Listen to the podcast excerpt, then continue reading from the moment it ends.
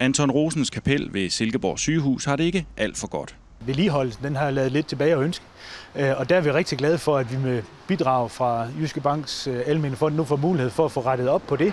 Det er genrejsningskomiteen, der har søgt om støtte, og der er blevet bevilget 1 million kroner til en udvendig renovering.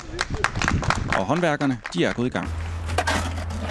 Grunden til, at vi står her i dag, det er, at vi jo lægger vægt på fra genrejsningskomiteens side og fra Jyske Banks Almenødighedsfonds side, at nogle af de væsentlige bygninger, vi har i Silkeborg, de bliver bevaret.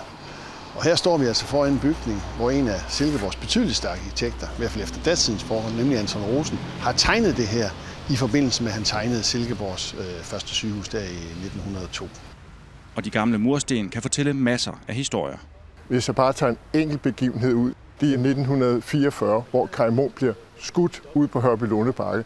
Han bliver bragt til kapellet her og obduceret her. Det var jo en kriminalhistorie, der viser, at det var tyske øh, terrorister, der stod bag. Det rygtes i byen, han var heroppe. Og faktisk skolebørn fik fri, så den næste dag bliver frigivet for at skal føres tilbage til Vedersø.